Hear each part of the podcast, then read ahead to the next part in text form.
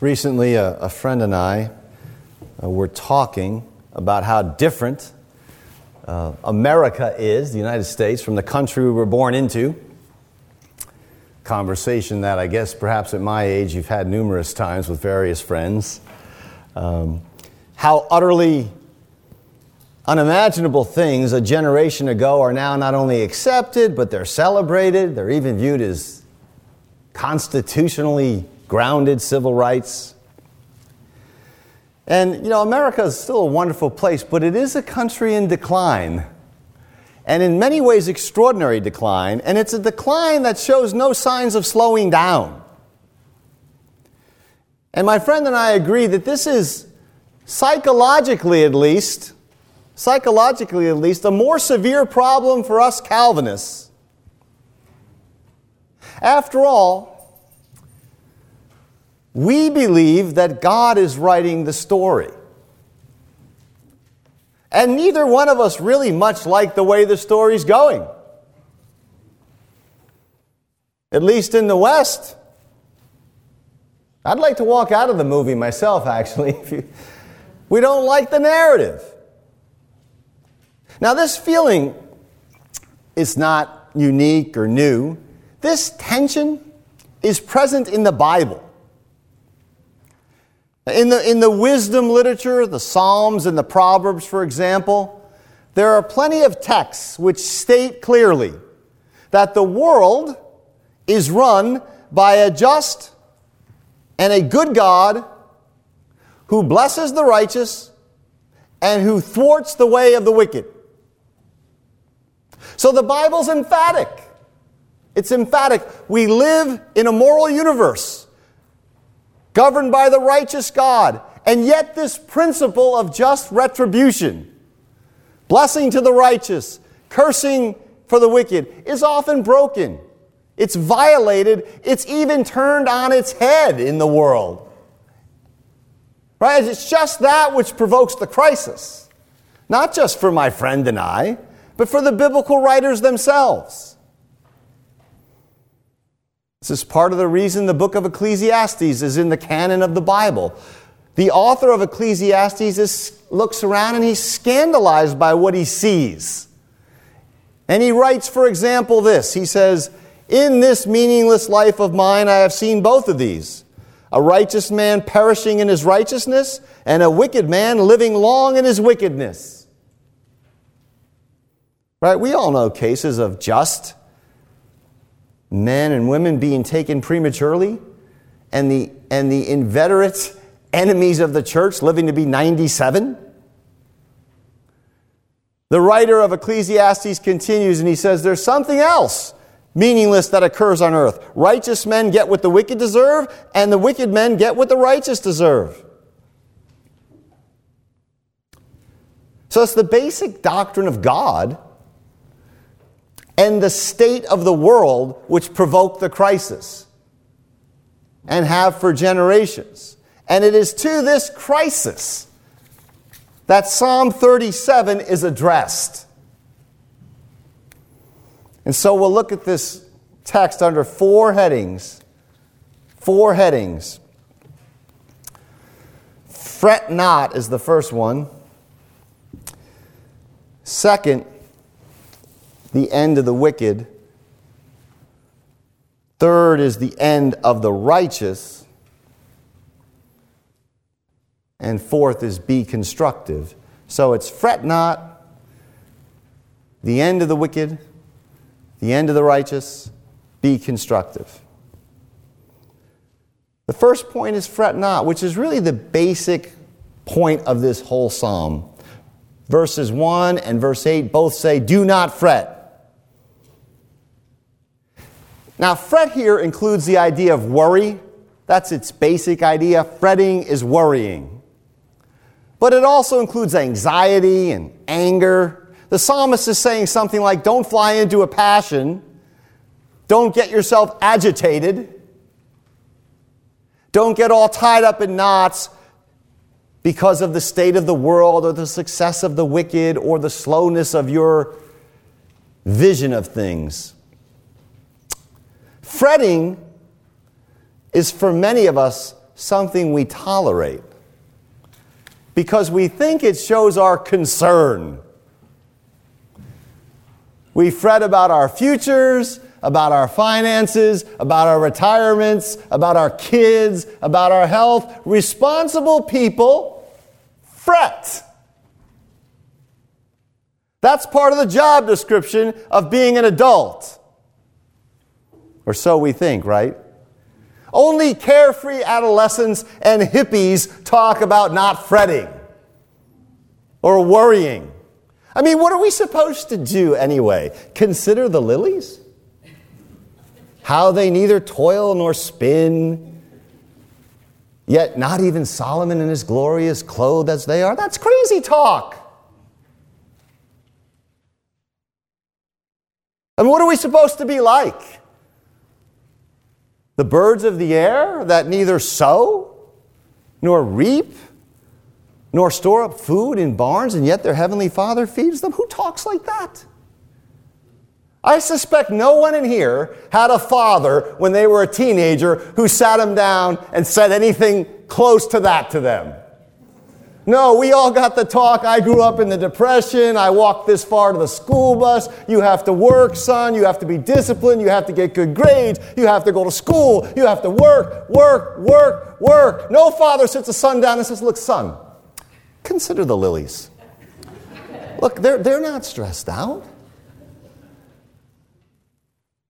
No, this is America. We tell people to fret. That's why we're overachievers. You don't build the Hoover Dam without fretting a little bit. We like to worry, right? We think it shows how committed we are. It doesn't. Fretting or worrying is a sickness of the soul. It's the opposite of hope, of faithful trust in the God of the future. That's really what fretting does. It takes your capacity to hope. We have this natural capacity as human beings, unlike any other animal, to open ourselves up to the future and to envision the future and to desire the future. And fretting takes that capacity and turns it into a kind of dread. And really, it's almost inevitable, isn't it? I mean, by nature, we long for this future. We have eternity in our hearts. And part of that longing is we want security. We want peace. We want stability. That's even the biblical picture of the future. And then we look around now and everything's frail and fleeting and fragile. Seems like fretting's completely inevitable. How could you not fret? And fretting, we should note in our day, is a very conservative temptation. Like the conversation I spoke of with my friend, fretting often springs from a kind of nostalgia about how things were better in the 1950s. Things shouldn't be this way. Things didn't used to be this way. Things were so much better back in the day. Do you know what the writer of Ecclesiastes says? In chapter 7, verse 10 in Ecclesiastes, he says, When you complain that things were better in the past, when you say things were better in the old days, it is not from wisdom that you speak. And the reason that this lacks wisdom is not that all times are equal. That's not the point. It's that these times, these times, every bit as the past, are God's providentially ordered times. So to say, well, things were so much better back then, is essentially to insult the providential God. These are the times the Lord has ordained and directed. These are the authorities he's raised up. This is the situation he's called us to live in, to speak in, and to bear witness in. And faithful worry and anger and agitation are faithless responses to providence. So the text says, fret not. And notice it's a command fret not. You know, I think we have a difficulty with this because we really don't believe that God can or should command our emotions. Right? It's one thing for God to tell us to do this and not do that. He's commanding your will when He does that. But God doesn't just command your will. He says, yeah, emotions are kind of wild. It's like a roiling sea. Who can control their emotions? People, people are the way they are emotionally, so I'm not going to I'm not going to touch your emotions. But the Bible commands your emotions all the time. It says, rejoice. It says, weep with those who weep. You say, well, I'm not much of a weeping guy. Well, I'm sorry. Paul says, weep with those who weep. I don't care if you're a stoic, you're commanded to weep. So go manufacture some tears.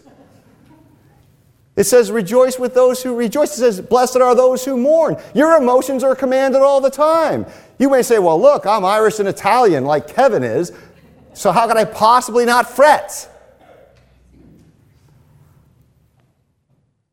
Your emotional life is under the authority of God's word, and a text like this is seeking emotional transformation.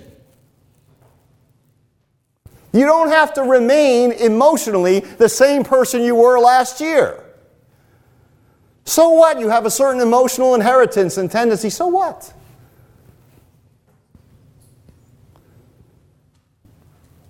Fret not. Period. Full stop. No qualifications. No, yeah, but. The text says it's evil and it leads to further evils. People who fret don't just fret. They say and do things they shouldn't do. Fret not. So, the second point, and these are all really reasons not to fret, the rest of the sermon, right? The rest of the psalm. The second point then is the end of the wicked, by which I mean look ahead to the end of the wicked. Look ahead to the end of the wicked. A big part of why we fret is because we don't see or either that or we don't really believe the big picture story of the Bible. This, this is seen in many ways, right? It's, it's amazing how we are as human beings. The, the, the littlest, pettiest thing can send us into a tailspin. And when we're in the tailspin, we think the whole universe is careening out of control. Right? We think that the divine author has lost control of the narrative. He's lost control of the story. And so we fret because we're sort of trapped in our narrow little perspectives. And when something goes wrong in that narrow little perspective, oh my, do we unravel. We refuse to look ahead beyond the horizon of our own lives and times. Very few people think beyond their own death. But the Christian life is lived in the power and the light of the age to come. The end has already broken into time in Jesus, and that means the end of all things is secure. The end is come, it will come again. God will set the world to rights.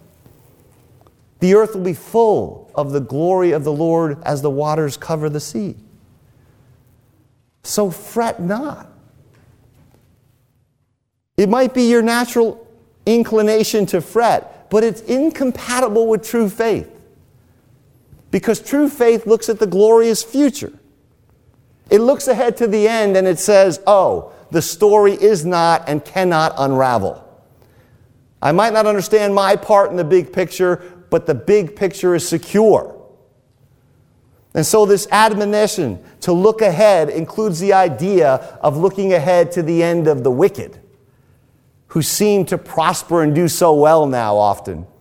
There's a big pile of texts in the psalm about this. In verse 2, in verse they fade and wither. In verse 9, they're going to be destroyed. In verse 10, they will be no more.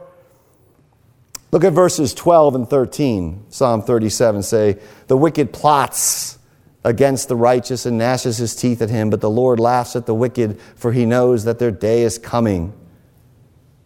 The Lord, he sees the end with perfect clarity. and he doesn't fret, what does he do? He laughs. And so should we. And you know why? Because evil is stupid. And because evil's stupid, it's doomed. And because the end is secure, there should be less fretting, more laughter. Verses 14 and 15 the, the wicked draw their sword and they bend their bow to bring down the poor and the needy, to slay the, poor, the upright, and their bow and sword pierce themselves. There's a, it's a rich irony. The wicked sought to destroy the church, the psalmist said, but it backfires on them because the church is indestructible. I was reminded recently of uh, T.F. Torrance, a, a Scottish theologian that I studied. His father was a missionary to China. And after planting and nourishing the church there in the 1940s and 50s, he and all the other missionaries were driven out of China by Mao's Cultural Revolution in the 1960s. Disheartened, the senior Torrance returns to Scotland and receives word that the church is completely decimated. All the Christians in the province he worked with either killed or arrested, all the buildings burned to the ground. His son, T.F. Torrance, goes back to the province in 1994, some 40 or 50 years later. He finds the church there, thriving, literally resurrected from the ashes.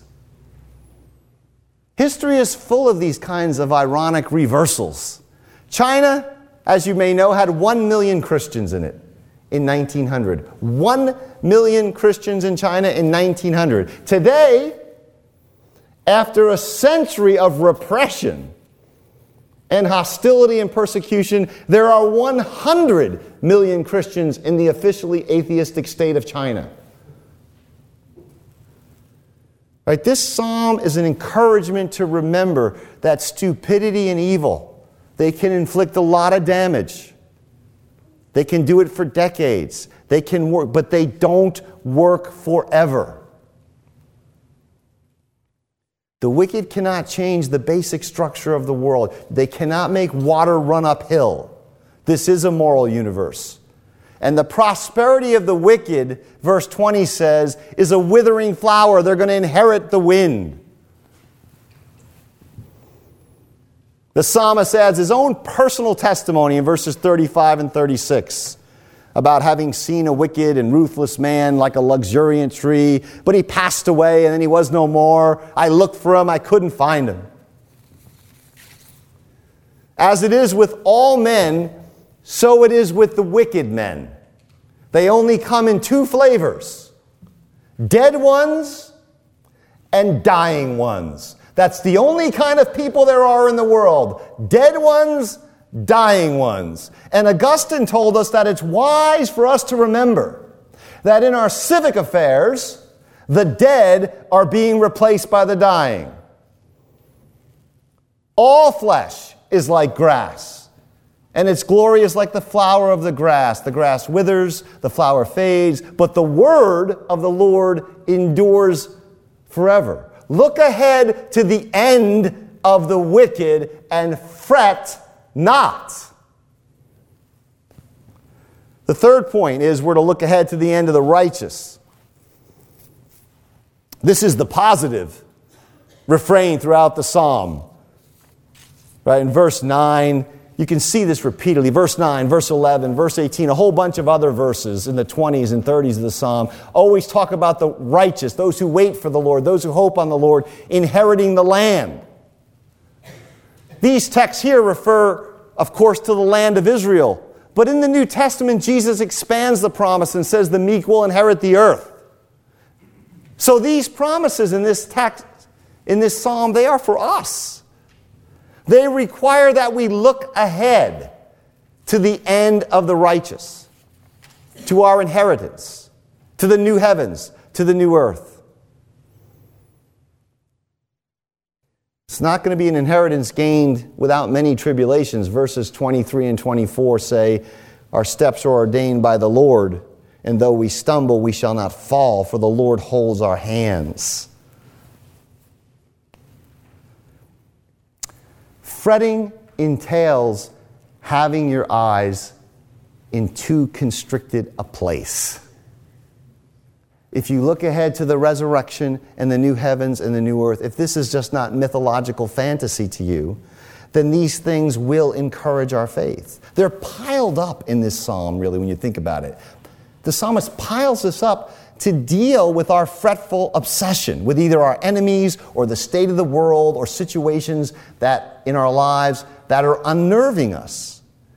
And the psalm says, Look ahead to the glorious future of those who hope, of those who wait, of those who trust, of those who look to the Lord. They are going to inherit the land.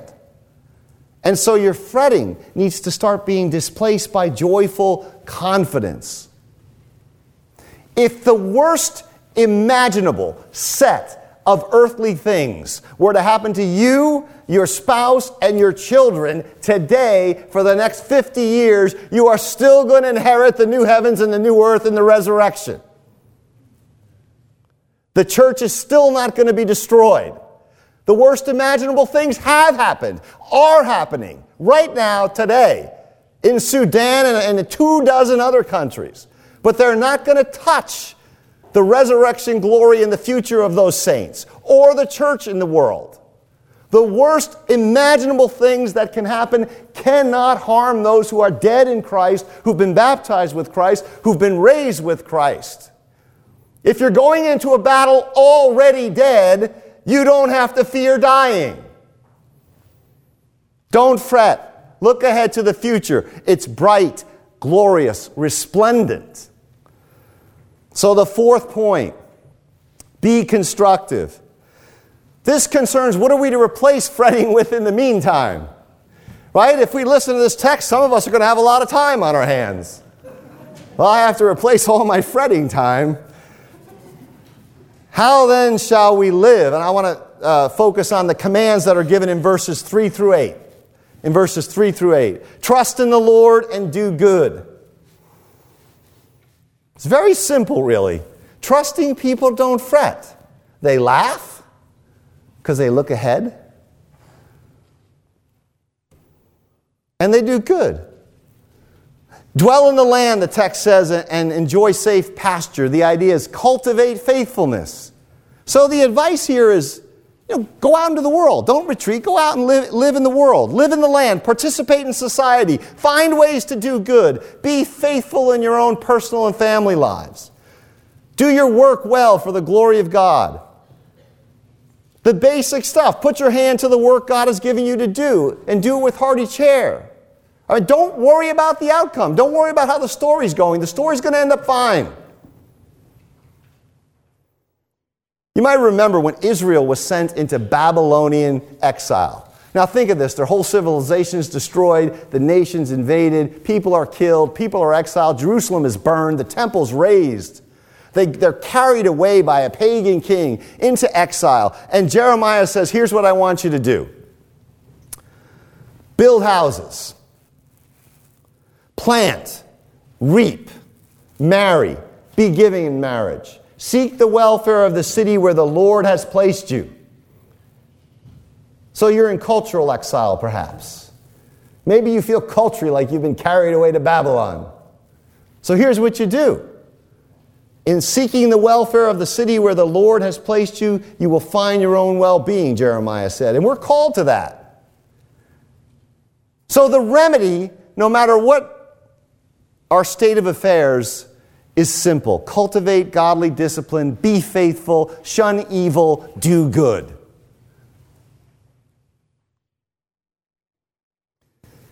The, the psalmist is really, I'm not fond of corny sayings generally. I find them corny. Um, but the psalmist is saying something equivalent to it's better to light a candle than to curse the darkness. I mean, what does it do to complain about the darkness? The darkness doesn't care that you're fretting. You have to keep your candle burning. And personally, this comes down to another very simple children's song. Read your Bible, Pray every day, and you'll grow, grow, grow. It's not read your Bible and pray every seventh or eighth day when you get around to it. And you'll sustain, sustain, sustain. It's read your Bible and pray every day, and then you'll actually grow and flourish and be luxuriant and fruitful. Look, it's hard to surpass that. It doesn't matter how many degrees are hanging on your wall. That's really good advice, wholesome advice for fretters. Read the Bible and pray, it keeps the fretting away. Fretting people are not meditating on Holy Scripture and praying, they're pacing around the room. Verse 4 says, Delight yourself in the Lord, and He'll give you the desires of your heart. It's the firm conviction of all of Scripture that God Himself, the triune God, is delightful. The world may be and often is broken and sad, and so it, it, it can't be the source of lasting delight.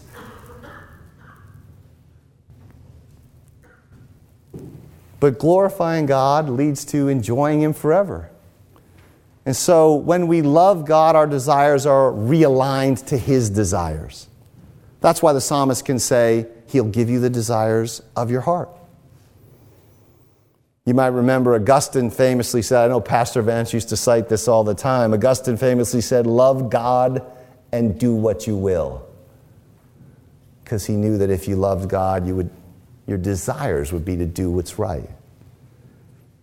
So verses 5 and 6 say, Commit your way to the Lord, trust in him, he will act to reward or to vindicate. So, this is a thing we all have to do because we all tend to naturally fret. You have to take your plans, your career, your aspirations, and put them up on the altar of God's good providence, even if that providence is incomprehensible and inscrutable, and submit them all there. And you don't have to do that once, you have to do that over and over and over again. Verse 6 says, He'll make the, the, your reward shine like the dawn your vindication like the noonday sun. So the end is radiant, it's like the dawn. So cast your anxieties on the Lord. He cares for you. Fret not. Look at verse 7. It says, To be still before the Lord and wait patiently for him. Fretful people are busy, busy, busy, busy. They can't sit still. They cannot be quiet. They're chatterers. There's a stillness envisioned here. It's not inactivity, it's active, but it's calm, measured activity. It's not rash, it's not panicked. That type of person is grounded in the discipline of waiting on God's voice and leading. Silence has an extraordinary purifying, centering effect on the soul. Silent people fret less. And I haven't even consulted any studies on that. Fretters talk. Silence is especially needed in our noisy age. We're addicted to all these gadgets and all this sound. And monks have known this for centuries. Many of them go for days without speaking as a discipline to cultivate an interior, calm, receptive attitude. Look, there's nothing Eastern about that. That's biblical. It's what the psalmist means when he says, Be still and wait. So, silence, still waiting before the Lord in prayer and meditation on Scripture, that's the vital nerve center of the Christian life. That's the place worries go to die. Turn off the gadgets, open up the Bible. Serenity. It's a grand thing in a child of God. And finally, verse 8 gets to the heart of what often accompanies fretting refrain from anger and turn from wrath. Fretting people often get mad for various reasons. either at God or the state of the world, right? But it's not a righteous anger. It's fruitless. It accomplishes nothing, the text says. So look ahead to the end of the wicked. Look ahead to the end of the righteous. And in the meantime, be faithful and be constructive. Fret not, neither God nor His word nor His purposes are threatened. And the one who does the will of God, John says, abides forever. Amen.